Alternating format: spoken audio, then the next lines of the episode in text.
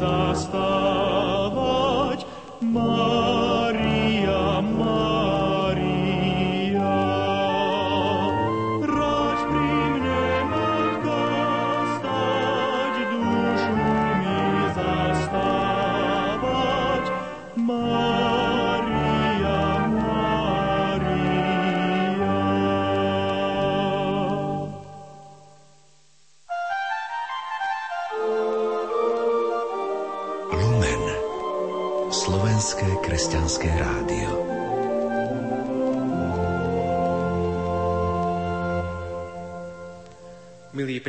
Tu v katedrále svätého Františka Ksaverského, milí poslucháči, ktorí nás v tejto chvíli počúvate vo svojich domovoch, vítajte na dni spoločenstva a modlitby s Rádiom Lumen tu v Banskej Bystrici.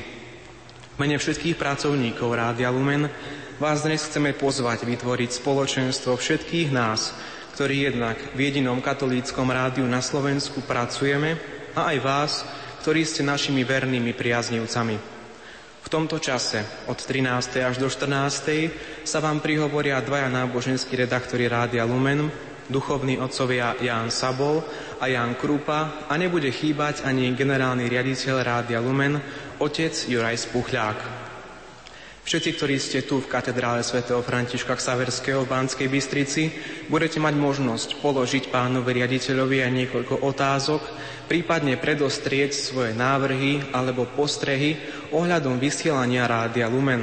Môžete tak urobiť prostredníctvom malého košíčka, ktorý môžete vidieť tu v priestoroch prvej lavice, tu po mojej ľavej ruke, a to tak, že svoje otázky napíšete na papierik a vložíte do košíčka. My sa k vašim otázkam spolu s pánom riaditeľom dostaneme v druhej časti tejto našej spoločnej hodiny.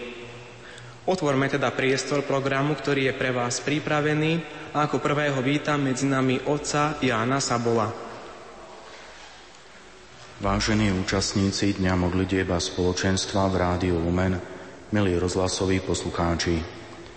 Som otec Jan Sabol, grécko-katolický kňaz zo Zvolena a v Rádiu Lumen pracujem od augusta 2009 ako náboženský redaktor. Pripravujem rubriky Ďalekohľad, historický kalendár, prehľad kresťanskej tlače, spoločenský komentár, východný svetec dňa a príspevky do vysielania, najmä zo Zvolena. Nachádzame sa v priestore katedrály svätého Františka Saverského v Banskej Bystrici, no a práve o tomto bude prednáška otca Jana Sabola. S priestormi rádia je fyzicky spojená aj katedrála svätého Františka Ksaverského v Banskej Bystrici. Odtiaľ sú vo štvrtok a v piatok pravidelne vysielané večerné sveté omše. Prvá písomná zmienka o mieste, na ktorom stojí Banskobystrická katedrála je z roku 1503 v tzv. Königsbergovom testamente. V tom čase tu stál dom zámožného banskobystrického mešťana Michala Königsbergera, ktorý bol mecénom mnohých sakrálnych stavieb v meste a okolí. V jeho dome sa nachádzala gotická kaponka svätého Jána Krstiteľa. V 16. storočí keď boli banskobystrické kostoly v rukách protestantov, kaplnka bola jediným miestom, kde sa slúžili katolické bohoslužby. V roku 1647 sa v Königsbergovom dome usadili členovia spoločnosti Ježišovej, ktorí vytrvalo presadzovali činnosť katolíckej reformy v meste a okolí. Potom, čo si na Königsbergerovom pozemku postavili vlastné kolégium, začali v roku 1702 so stavbou kolegiálneho kostola svätého Františka Ksaverského. Kostol projektoval vtedajší rektor kolégia Johann Hefels podľa vzoru jezuitského chrámu Il Gesù v Ríme. Stavba sa slubne rozbehla, ale už o rok neskôr Banskú Bystricu obsadili povstalecké vojská Juraja Rákociho. Mnohí jezuiti museli mesto opustiť. Rektor Hefels mohol v meste zostať a s obmedzenými možnosťami pokračoval v stavbe kostola až do konca života v roku 1705. Po jeho smrti došlo k stagnácii stavby. Kostol dokončili po potlačení proti Habsburských povstaní v roku 1715. 24. septembra toho istého roku ho slávnostne konsekroval biskup Lukáš Natale zo stoličného Belehradu auxiliár ostrihomského arcibiskupa. Kostol bol jednoloďovou barokovou stavbou so šiestimi postrannými kaplnkami a chórmi po celom obvode. Loď bola zaklenutá štyrmi poľami barokovej valenej klenby s lunetami. Priečelie chrámu bolo bez veže a tvoril ho plochý štít s barokovým portálom v strede.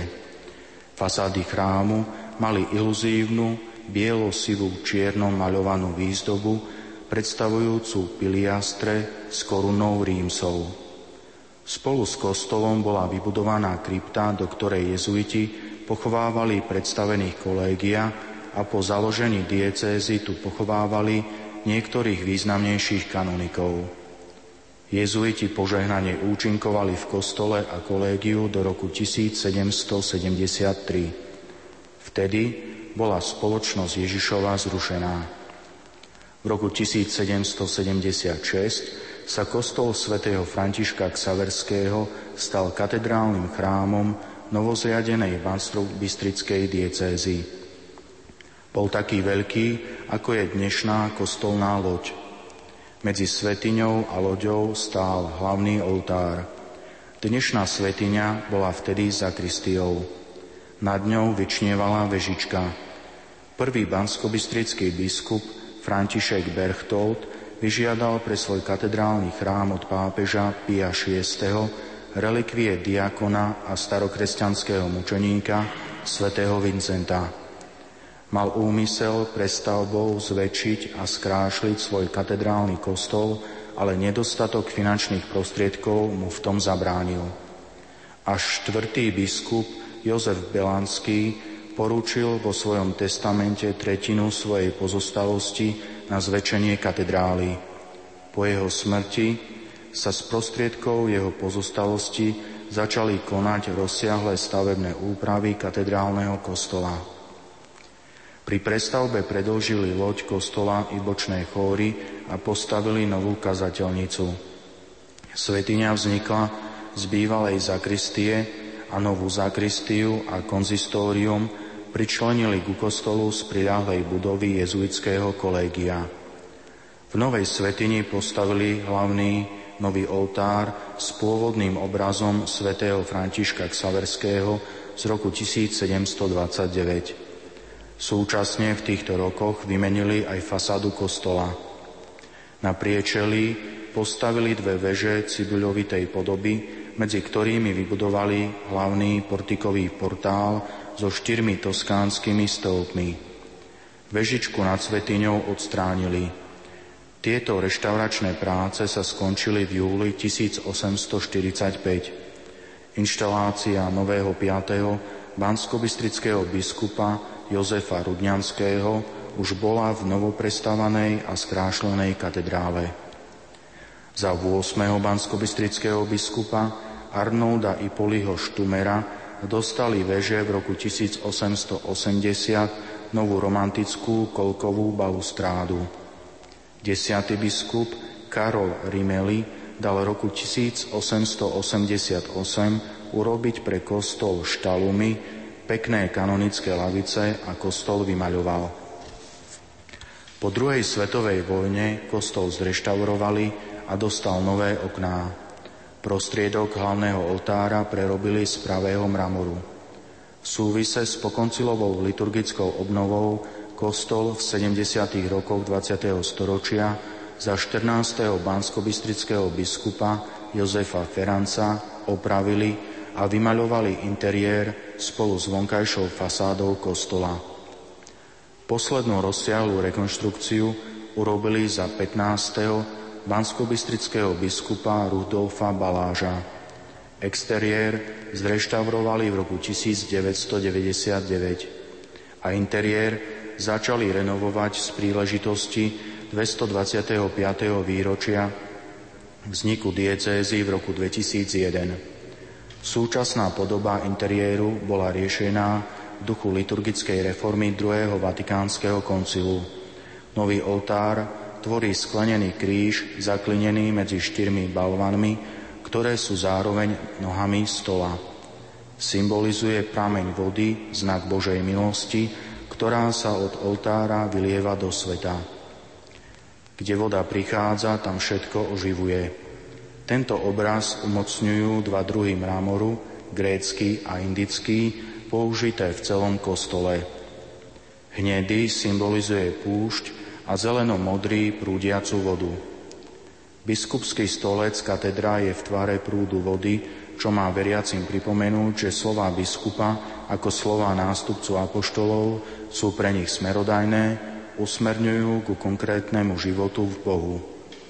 Miesto čítania Božieho slova Ambona je v tvare meča zabodnutého do kameňa, ktorý sa pod jeho silou rozštiepil, čo je obraz pre živé Božie slovo, ktoré preniká až do hĺbky duše. Krstiteľnica je umiestnená v prvej kaponke vľavo od oltára a eucharistická kaponka sa nachádza oproti. Zreštaurované boli aj oltáre a obrazy, štalumy vo svetini a lavice a bolo inštalované nové liturgické zariadenie, spovedné miestnosti, podlahové kúrenie, osvetlenie a ozvučenie, ako aj zariadenie pre vysielanie Rádia Lumen. Nainštalovaním nového orgánu sa v roku 2003 zakončila komplexná rekonštrukcia katedrálneho kostola. Nech harmonizujúca krása interiéru katedrálneho kostola naplní pokojom naše srdcia a nech prítomnosť toho, ktorý prebýva uprostred svojho ľudu, nám pomáha po každý raz znovu začínať s jeho požehnaním. Ďakujem otcovi Jánovi Sabolovi za jeho slova o katedrále svätého Františka Saverského v Banskej Bystrici. A vy, milí poslucháči, ktorí ste dnes nemali možnosť prísť sem do Banskej Bystrice, už budete mať určite ucelenejšiu predstavu o Bansko-Bystrickom katedrálnom chráme. Ďalším náboženským redaktorom, ktorý pôsobí v rádiu Lumen, je otec Jan Krupa, ktorého v tejto chvíli vítam pri mikrofóne. Veľmi pekne ďakujem za privítanie a pozdravujem všetkých tu prítomných v tejto bansko katedrále a zároveň aj všetkých poslucháčov Rádia Lumen. Otec Jan, vypočuli sme si prednášku o katedrále svätého Františka Ksaverského. Ty budeš mať tiež ďalšiu prednášku, ale ešte predtým, ako prejdeme priamo k nej, skús nám tak predstaviť svoje pôsobenie v Rádiu Lumen a vôbec nielen svoje pôsobenie v rádiu, ale aj tu v Banskej Bystrici. V Rádiu Lumen pôsobím prakticky od februára roku 2009 a venujem sa, či teda zastrešujem rubriky, ako sú ďalekohľad, svetlo sveta.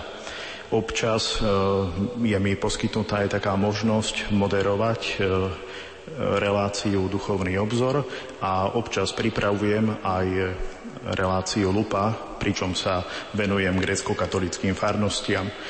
Okrem toho, alebo predovšetkým som grécko-katolíckým farárom v Banskej Bystrici pôsobím tu od roku 2006. Ďakujem ti za tieto slova. Teda poďme priamo k tvojej prednáške. Aká je jej téma? V mojej prednáške sa vlastne pokúsime našim poslucháčom predstaviť tajomstvo Božieho milosrdenstva. Keďže je to vôbec prvá prednáška v mojom živote, dovolím si ju venovať, lebo ako autor mám na to hádam aj právo, nášmu náboženskému redaktorovi, kolegovi Pavlovi Jurčagovi, ktorý, keď som teda dobre informovaný, je takým hlavným promotórom úcty k Božiemu milosrdenstvu v našom rádiu. Dozvedel som sa v priebehu času aj to, že bol to práve on, kto podnietil to už naše, dá sa povedať, každoročné putovanie do Sanktuária Božieho milosrdenstva v Krakove.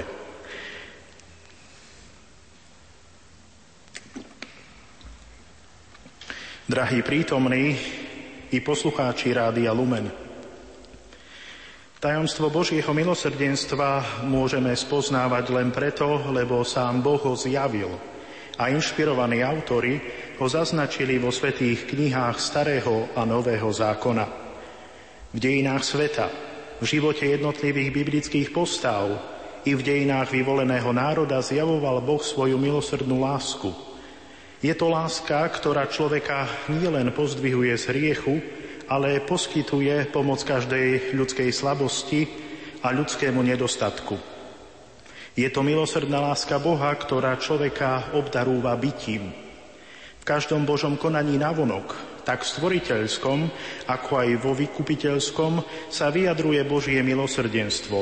Všetko, čo Boh robí pre človeka, je výrazom jeho milosrdnej lásky. Autor listu Hebrejom hovorí, Mnoho raz a rozličným spôsobom hovoril kedysi Boh Otcom skrze prorokov. V týchto posledných dňoch prehovoril k nám synovi. Skrze Krista a v Kristovi zjavil Boh tajomstvo svojej milosrdnej lásky. Zjavenie milosrdnej Božej lásky patrilo k hlavným ideám v Kristovom učení. Kristus hovoril o milosrdnej Božej láske napríklad v podobenstvách – Všetci poznáme podobenstva o milosrdnom otcovi a márnotratnom synovi, o milosrdnom Samaritánovi alebo o nemilosrdnom sluhovi. O milosrdnej Božej láske Kristus nielen učil.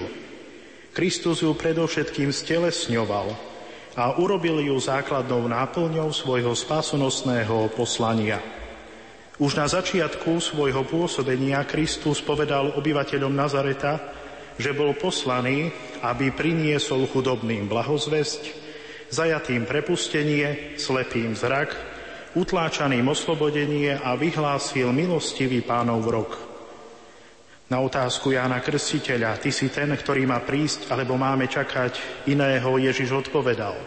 Chodte a oznámte Jánovi, čo ste videli a počuli, Slepí vidia, chromí chodia, malomocní sú čistí, hluchí počujú, mŕtvi vstávajú a chudobným sa hlása evanielium. Doteraz povedané sa, drahý prítomný, dá vyjadriť aj jednou jedinou vetou.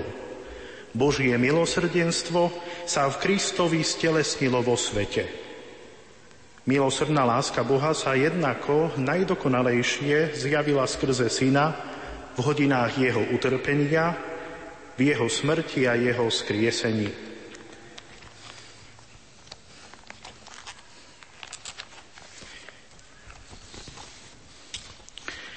Milí poslucháči, pripomenúť tajomstvo svojho milosrdenstva v našom čase si Boh vyvolil svetú sestru Faustínu.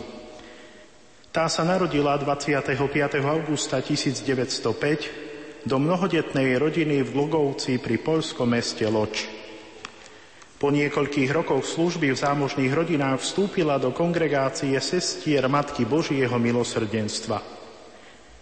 Svetá sestra Faustína žila neobyčajne bohatým duchovným životom. Ten bol preplnený rozličnými mystickými darmi. Zanechala nám svoj deníček duše, ktorý patrí k vynikajúcim dielam mystickej literatúry – Misia svätej sestry Faustiny spočívala v ohlasovaní pravdy o milosrdnej Božej láske, ale taktiež vo vyprosovaní Božieho milosrdenstva pre svet, okrem iného skrze nové formy praktizovania kultu Božieho milosrdenstva. Sestra Faustína zomrela 5. októbra 1938 v Krakove. Blahoslavený pápež Ján Pavol II ju v Ríme v roku 1993 vyhlásil za blahoslavenú a v roku 2000 za svetu. V starom zákone som posielal k môjmu ľudu prorokov s bleskom a hromom. Dnes posielam teba k celému ľudstvu s mojim milosrdenstvom. Tieto Ježišové slová, milí poslucháči, čítame v deníčku duše svätej sestry Faustíny. Ona ich zapísala v posledných rokoch svojho života na výslovnú žiadosť pána Ježiša. Sveta sestra Faustína písala priebežne i retrospektívne, ale vždy sa venovala svojim stretnutiam, presnejšie povedané, stretnutiam svojej duše s Bohom. Milí poslucháči, v krátkosti môžeme povedať, že poslanie svätej sestry Faustíny bolo založené na pripomínaní od dávna známej, ale zabúdanej pravdy viery o milosrdnej láske Boha k človeku. S týmto poslaním bolo neoddeliteľné späté odovzdanie nových foriem kultu Božieho milosrdenstva. Praktizovanie tohto kultu nás má viesť k obnove náboženského života. Ale v duchu kresťanskej dôvery a milosrdenstva. Nie bez významu je aj historický kontext, v ktorom Boh zveril svetej sestre Faustíne toto prorocké poslanie. V 20. storočí totiž vznikli a rozvíjali sa ideológie zla. Každému je jasné, že mám na mysli fašizmus, národný socializmus i komunizmus. Bolo to, a žiaľ aj je, obdobie neuveriteľného rozvoja civilizácie a techniky. No zároveň to bolo i je obdobie hlbokého morálneho úpadku, odklonu človeka od Boha a života, ako by Boh neexistoval. Za týchto okolností je zretelné, že vyslanie proroka k ľudstvu v tomto období a nové pripomenutie milosrdnej lásky Boha k človeku sú veľkým darom, ktorý je pre ľudí znamením čias. Je svetlom, ktoré má osvetliť ľudské cesty v treťom tisícročí a vzbudiť nádej v ľudských srdciach.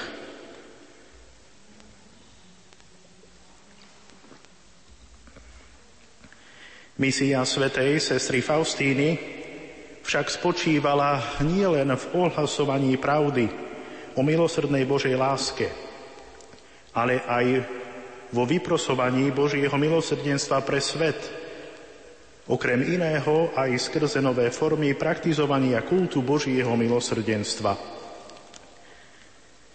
Prvou formou úcty k Božiemu milosrdenstvu, ktorú Ježiš zjavil svätej Faustíne, je uctievanie obrazu Božieho milosrdenstva – aby sme si to vedeli historicky zaradiť, stalo sa to v roku 1932. Práve tu, v tomto obraze, ktorý hádam každý dobre pozná, sa Ježiš zobrazuje pre nás všetkých ako milosrdenstvo samo o sebe. Zo srdca mu vychádzajú dva lúče svetla. Jeden svetlý, ktorý znamená vodu, ktorá obmýva a ospravedlňuje duše – ten je symbolom Božej lásky a dobroty k nám. Druhý červený lúč znamená krv. Ide o krv, ktorá je životom duše. Na tomto obraze, a to sme si možno doteraz veľmi nevšímali, má Ježiš jednu nohu vpredu.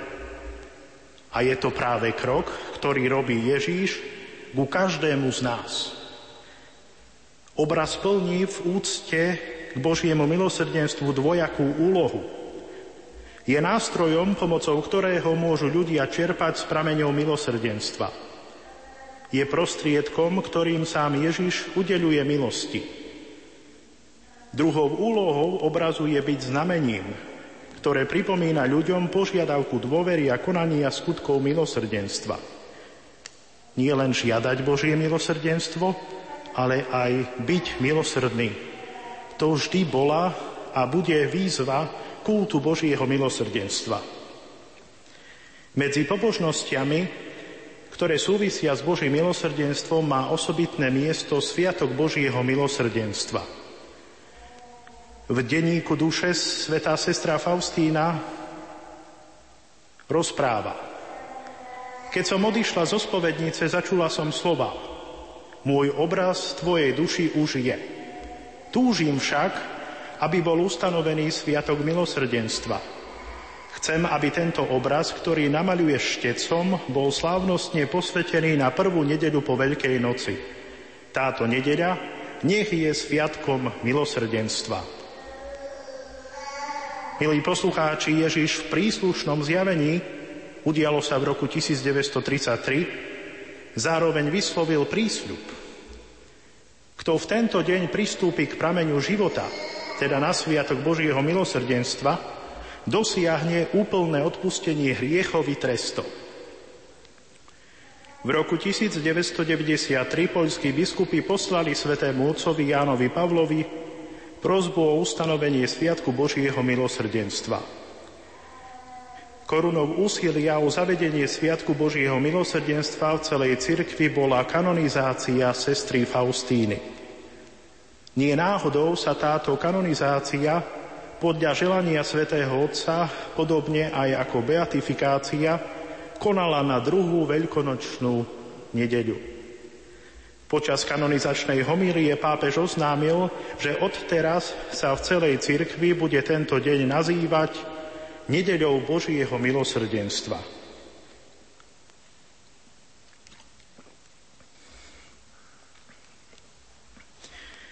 V roku 1935 Pán Ježiš naučil svetú sestru Faustínu korunku k Božiemu milosrdenstvu. Ježiš opísal túto modlitbu ako modlitbu uzmierujúcu Boží hnev. Spôsob, akým vykupiteľ prikázal sestre Faustíne modliť sa korunku, je na Slovensku dobre známy. A to aj vďaka Rádiu Lumen. Čo je pre nás tiež dôležité a podstatné, s modlitbou, s touto modlitbou Ježiš spojil jednou všeobecné prisľúbenie a štyri osobitné. Všeobecné prisľúbenie vyjadril počas javenia v roku 1937 a zopakoval v roku 1938 nasledovnými slovami. Keď sa budú modliť v túto korunku, rád im dám všetko, o čo ma budú prosiť. V máji 1938 spasiteľ tento prísľub doplnil, keď vysvetlil, že korunkou si možno vyprosiť všetko, čo je v súlade s Božou vôľou. Ježiš je teda, to je pre nás zdrojom veľkej útechy, Ježiš je ochotný a pripravený dať všetko, čo v spomenutom kontexte znamená aj spasiteľné milosti, ale aj časné dobrodenia pre spoločenstvo jednotlivcov. Medzi početnými zjaveniami týkajúcimi sa úcty k Božiemu milosrdenstvu sa len dve týkali jeho ďalšej formy hodiny milosrdenstva. Prvé z nich sa odohralo v roku 1937 v Krakove. Ježiš vtedy Faustíne prikázal, aby o tretej popoludní uvažovala o jeho umúčení a aby vyprosovala Božie milosrdenstvo najmä pre hriešníkov. Podľa spasiteľovej vôle je táto hodina časom veľkej milosti a milosrdenstva, kedy Ježišova štedrosť nemá hraníc. O štyri mesiace neskôr v tom istom roku Kristus pripomínal Faustíne, že o tretej hodine popoludní má zvelebovať Božie milosrdenstvo a prosiť za celý svet, osobitne za hriešníkov.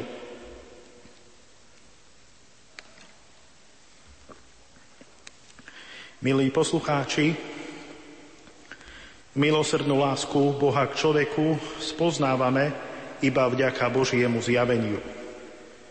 Počnúc prvými stránkami svätého písma sám Boh rozpráva o svojom milosrdenstve. V našom čase nám túto pravdu pripomína nielen posolstvo svätej sestry Faustíny, ale aj učenie už blahoslaveného pápeža Jana Pavla II ten inšpirovaný posolstvo milosrdenstva, ktoré odovzdal Boh sestre Faustíne, napísal prvú encykliku v dejinách cirkvi o Božom milosrdenstve. Okrem toho zaviedol, ako sme už povedali, Sviatok Božieho milosrdenstva. Ján Pavol II zveril celý svet Božiemu milosrdenstvu, aby v ňom ľudstvo mohlo nájsť záchranu a svetlo nádeje. Blahorečenie a svetorečenie sestry Faustíny rátajme spolu. Púte do sanktuária Božieho milosrdenstva v Krakove.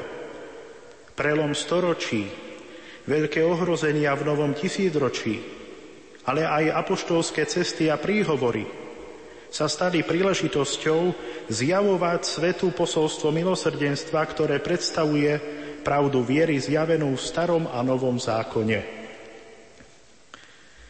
Ján Pavol II vyzval veľakrát k tomu, aby sa kresťania v našom čase stali apoštolmi. Konkrétne to znamená svetkami tejto pravdy viery, lebo nič nepotrebuje človek tak nutne, a tomu musíme uveriť, ako Božie milosrdenstvo, čo v preklade znamená súcitnú a milostivú lásku, ktorá nesie človeka cez jeho slabosti k nekonečným výškám svetosti Boha. Znamením pre církev sa stal aj deň úmrtia Jána Pavla II. Bolo to v sobotu 2. apríla 2005. A tento deň bol vlastne predvečer Sviatku Božieho milosrdenstva. Takýmto spôsobom blahoslavený Ján Pavol II odkázal akoby testamentom čo je pre církev a svet to najdôležitejšie. Cesta nádeje vedie cez poznanie Božieho milosrdenstva, cez dôveru Božie milosrdenstvo a cez dobré skutky, ktoré konáme našim blížnym.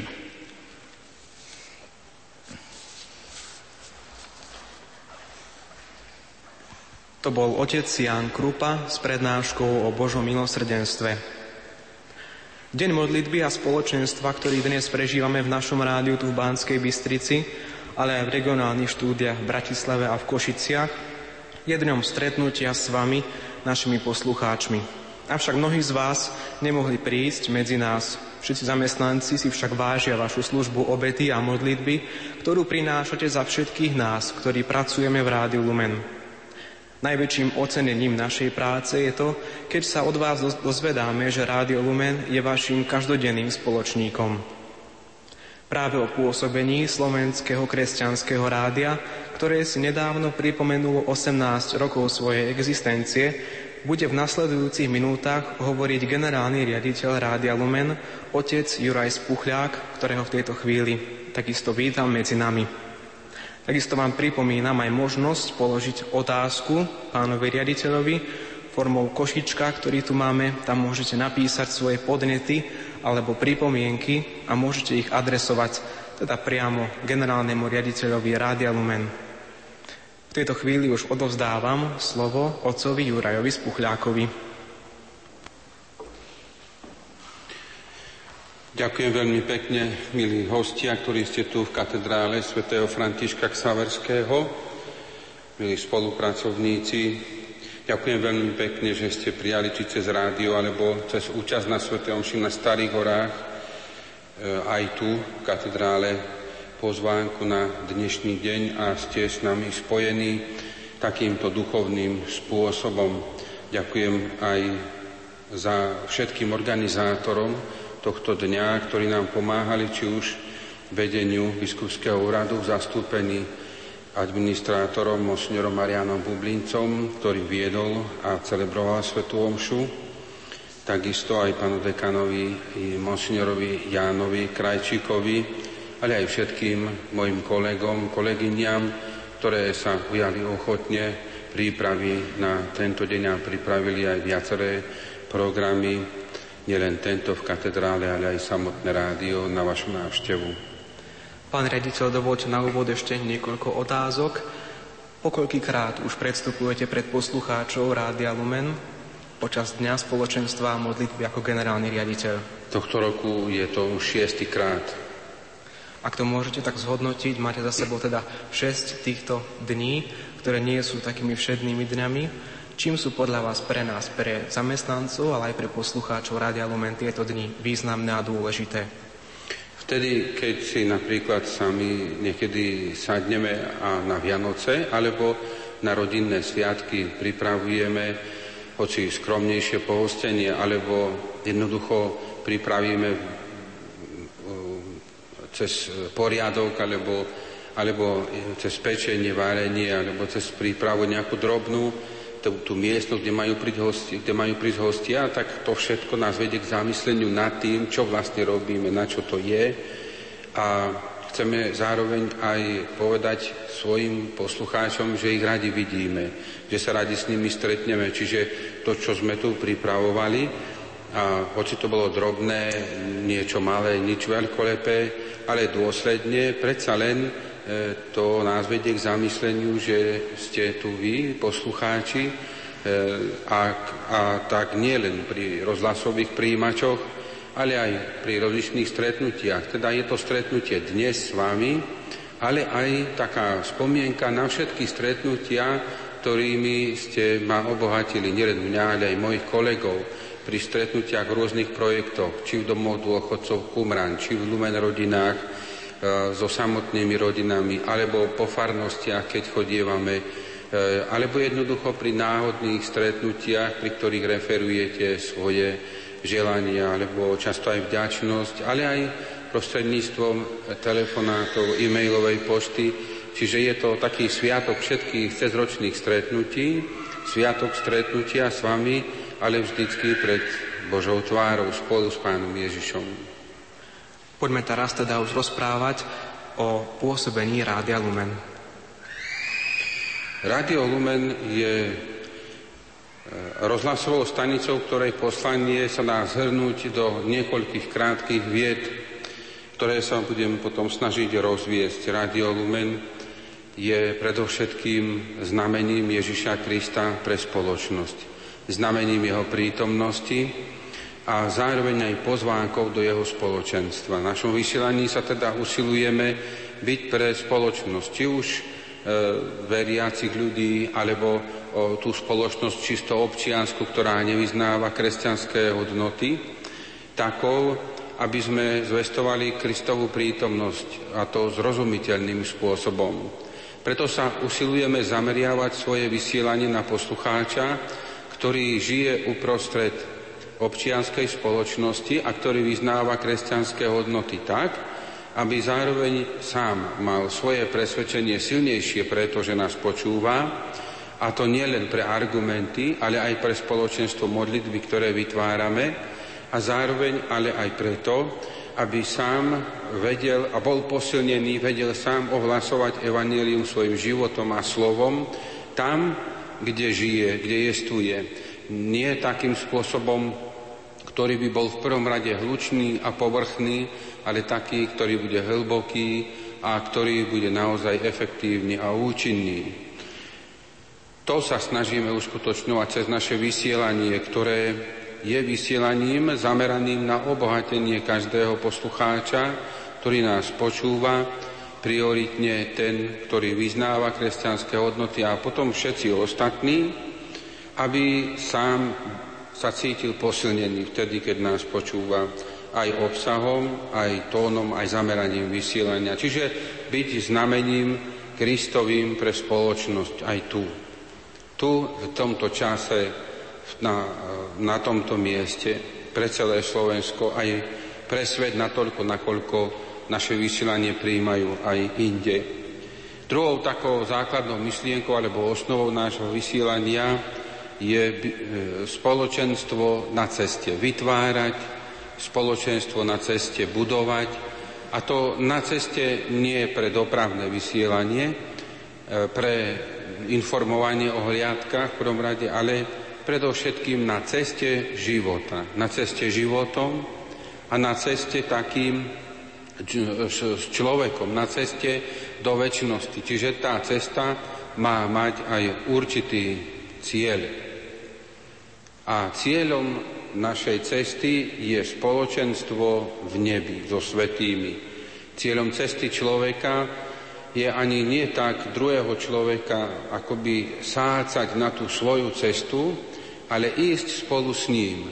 Preto my chceme v prvom rade ísť spolu s vami. Čiže začať kráčať tam, kde ste vy, na tej ceste, kde sa každý poslucháč nachádza, čo robí a to mu pomáhať osvecovať. Niekto môže byť na ceste utrpenia, môže byť chorý, niekto môže byť na ceste práce, na ceste výchovy detí a my chceme všade tam prísť a byť s ním a tak ako človek, ktorý pomáha druhému svojmu priateľovi, svojmu známemu, predo, známemu predovšetkým v tom, že je s ním, že mu pomáha nie z toho, čo robí. Niekedy ho povzbudiť, niekedy povedať, že to má význam a zmysel, keď pochybuje a zároveň ukázať, že to povzbudenie nie je plané a prázdne, ale že má obsah, že s tým povzbudením prichádza ponuka Božej milosti, ponuka Krista, ponuka väčšnosti. A nakoniec sa chceme usilovať o to, aby sme my sami boli takým nositeľom Kristovho pozvania a zároveň predstavovali pánu Ježišovi tých, ktorí sú maličkí podľa toho biblického hodnotenia. Čiže chceme sa starať o všetkých, ale našou prioritou sú ľudia, sú komunity, spoločenstva, ktoré nie sú najlepšie zaopatrené zo všetkých skupín a ľudí v spoločenstve našej krajiny. Čiže prioritou sú ľudia, ktorí sú odsunutí pre majetok trošku mimo ten konzumný stred. Niekedy až veľmi ďaleko. Prioritou sú pre nás ľudia, ktorí nie sú pre spoločnosť zameranú na výkon, tí najvýkonnejší a tí absolútne najproduktívnejší. A to niekedy pre vek, pretože už nevládzu toľko robiť, ako vládali, keď boli mladší. Niekedy sú odsunutí preto, že vyznávajú tradičné rodinné hodnoty, že sa snažia vychovávať viac detí a že sa usilujú aj v skromnejších podmienkach poslúžiť ostatným, napríklad v ošetrovaní chorých. Inokedy sú to ľudia, ktorí sú odsunutí na okraj konzumnej a na výkon zameranej spoločnosti, pretože sú chorí, že nie sú úplne zdraví. A to nielen preto, že nemôžu produkovať patričný výkon, ale aj preto, že ich choroba obmedzuje tak, že nemôžu mať také bohaté kontakty, aby mohli mať vplyv v spoločnosti.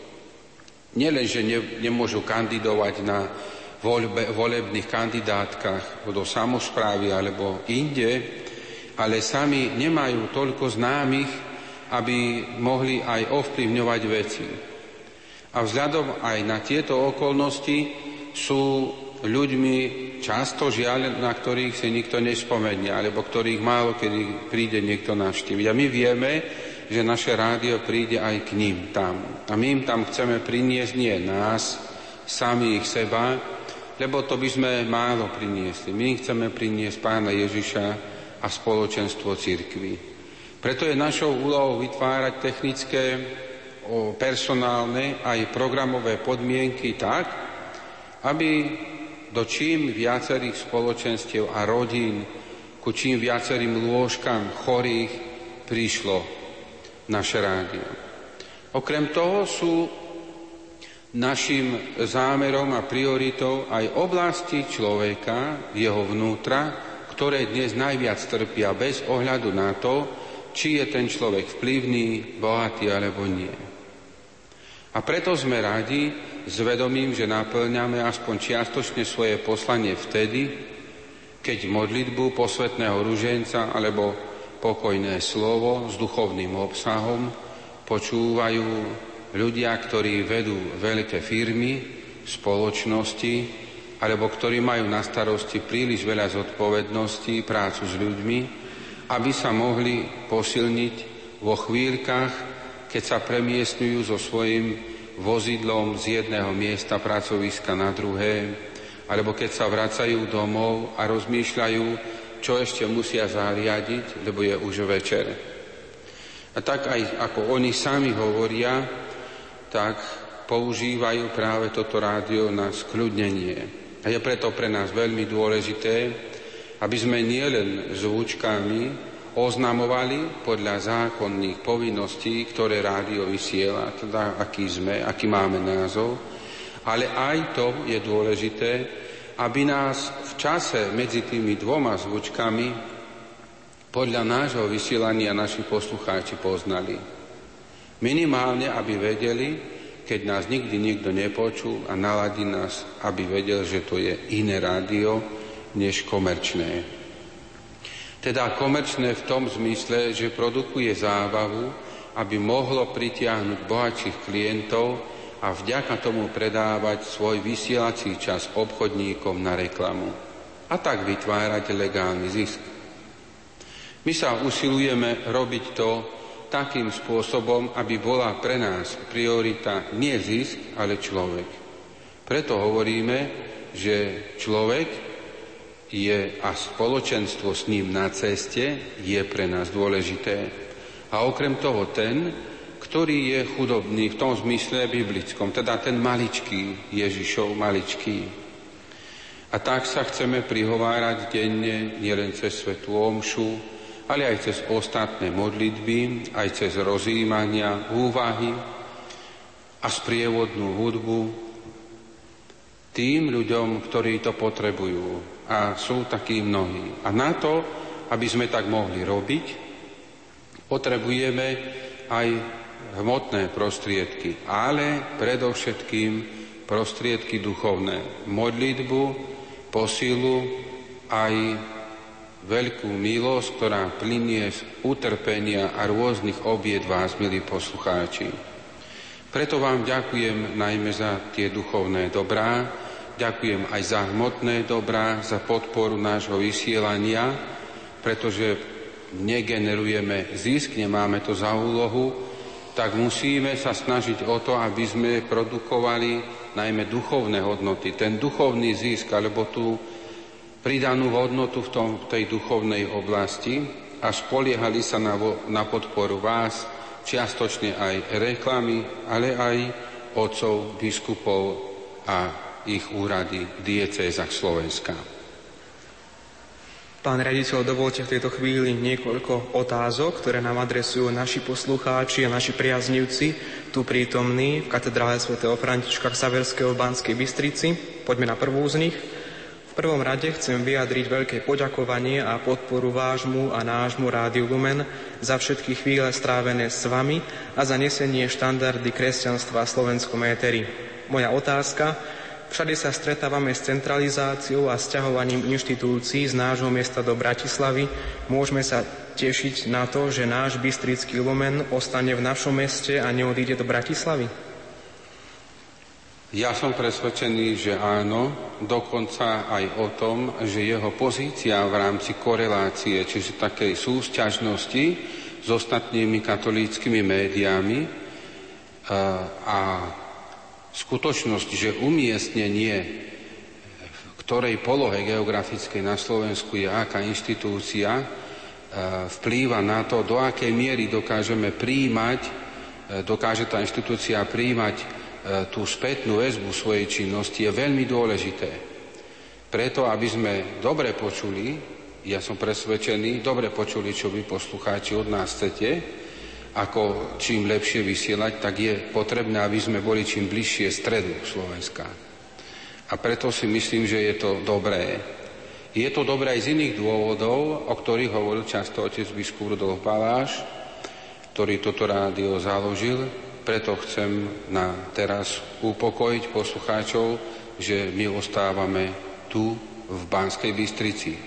Aj preto, lebo hoci sa budeme spájať do väčších celkov postupne, média, ale nebudeme vďaka možnostiam, ktoré dnešný svet a komunikácia internetová a iná umožňuje, nebudeme sa musieť presúvať. A toto rozloženie Trnava, Bratislava, Banská Bystrica, čiže televízia, spolok a my je si myslím, že veľmi, veľmi a tu patrí aj, aj Ružomberok a ešte niektoré ďalšie mestá. Takže zatiaľ to vidím tak a ne, nevnímam nejaké náznaky, ani oficiálne, ktoré by poukazovali na potrebu geografickej centralizácie.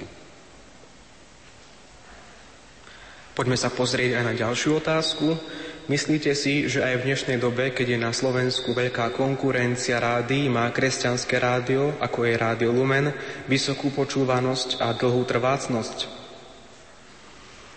Môžem potvrdiť, že Rádio Lumen má stúpajúcu počúvanosť. Aj včerajšie e, výsledky, ktoré sme dostali, tomu nasvedčujú.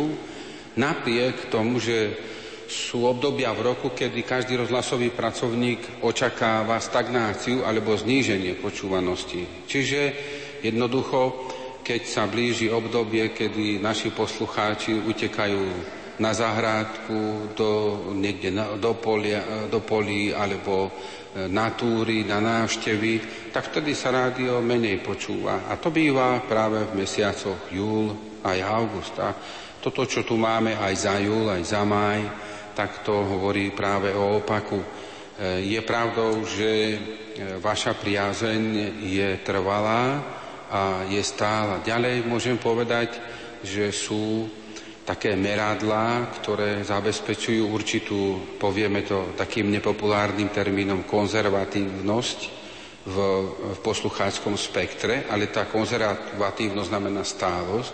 Aj preto, lebo okrem meraní počtu poslucháčov sa merajú v prieskumoch aj tzv. jadrá poslucháčov, a to je počet, percentuálny počet poslucháčov z celého toho počtu, ktorí nás počúvajú stále, celý deň a takmer výhradne len naše rádio. A každá tá stanica rozhlasová má rôzne percentuálne podiely toho tzv. jadra, volá sa to jadro, prieskumníctvo, aj poslucháčské jadro. A percentuálny podiel, hoci nie sme najpočúvanejšou stanicou na Slovensku, ale percentuálne máme najvyššie jadro, čiže vyše 80% približne, E, čo ukazuje, že tí poslucháči sú stáli, keď si na nás zvyknú, ale stále sa zväčšuje aj ten počet poslucháčov mimo toho poslucháčského jadra, čiže selektívne si vyberajú, napríklad na internete je to vidno, dali sme si urobiť aj taký zhruba, taký jednoduchý prieskum, tam je to ľahké urobiť na internete, koľko, tak približne okolo 2000 máme každý deň vstup, vstupov, ale keď som sa pýtal, koľko približne je priemerne jeden surfer, alebo ten návštevník cez internet, tak som dostal odpoveď, že približne 2 až 4 minúty. To znamená, že väčšina z tých, ktorí navštevujú internet, vedia presne, po čo tam idú. Málo kto ide len tak pozerať, čo je v Lumene. On teda už vie, kde je tá relácia, kedy si ju môže stiahnuť, koľko to trvá, potom ešte niekde preklikne, zistí, či niečo nie je nové a stiahne, odpojí sa od tej stránky. Takže je to asi tak, sme v prvej desiatke momentálne na 7. mieste počúvanosti, takže ja si myslím, že to je aj dobré. Konkurencia je dosť silná, ale naše posolstvo, ktoré máme, aj to, že nie sme my prioritne zameraní na zisk, aby sme vytvárali zisk, lebo nesieme kresťanské posolstvo, tak to je tiež pre poslucháčov veľká výzva, čiže mnohí nás prepínajú a ja sa teším. Chcem ešte povedať, že naše, naše rádio je plne integrované do inštitúcií a stavovských štruktúr, ktoré tvoria súkromné rádia. Aj s verejnoprávnym, keď treba, tak jednáme, čiže sme im rovnocenným partnerom. Možno, že na Torko stačí povedať aj to, poviem, že jestuje Rada asociácia pre nezávislé rozhlasové televízne stanice, čiže tie, ktoré vznikli súkromné a naše rádio má tam pozíciu člena rady v tej inštitúcii, takže asi tak. Čas sa nám už pomaličky kráti, ale stihneme ešte zodpovedať na poslednú posluchárskú otázku.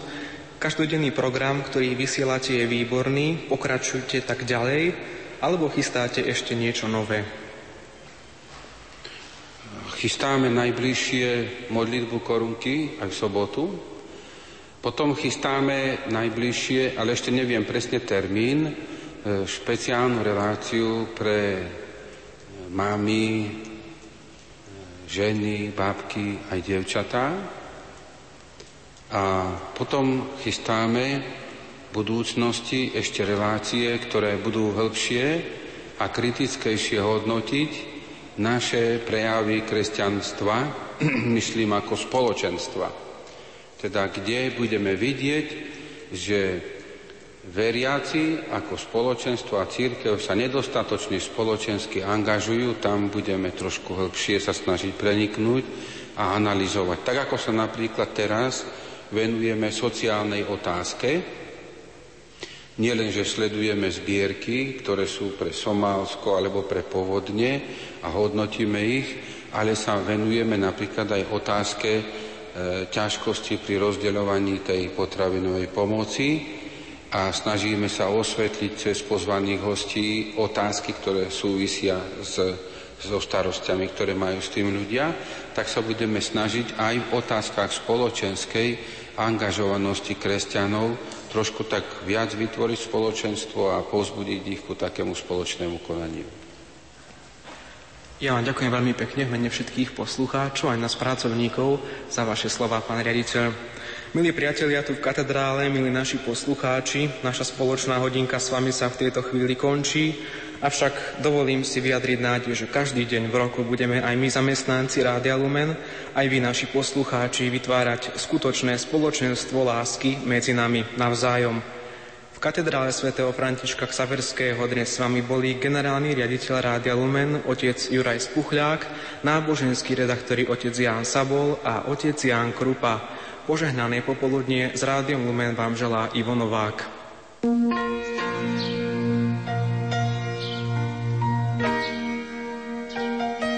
Pán nech je pred vami, aby vám ukázal správnu cestu.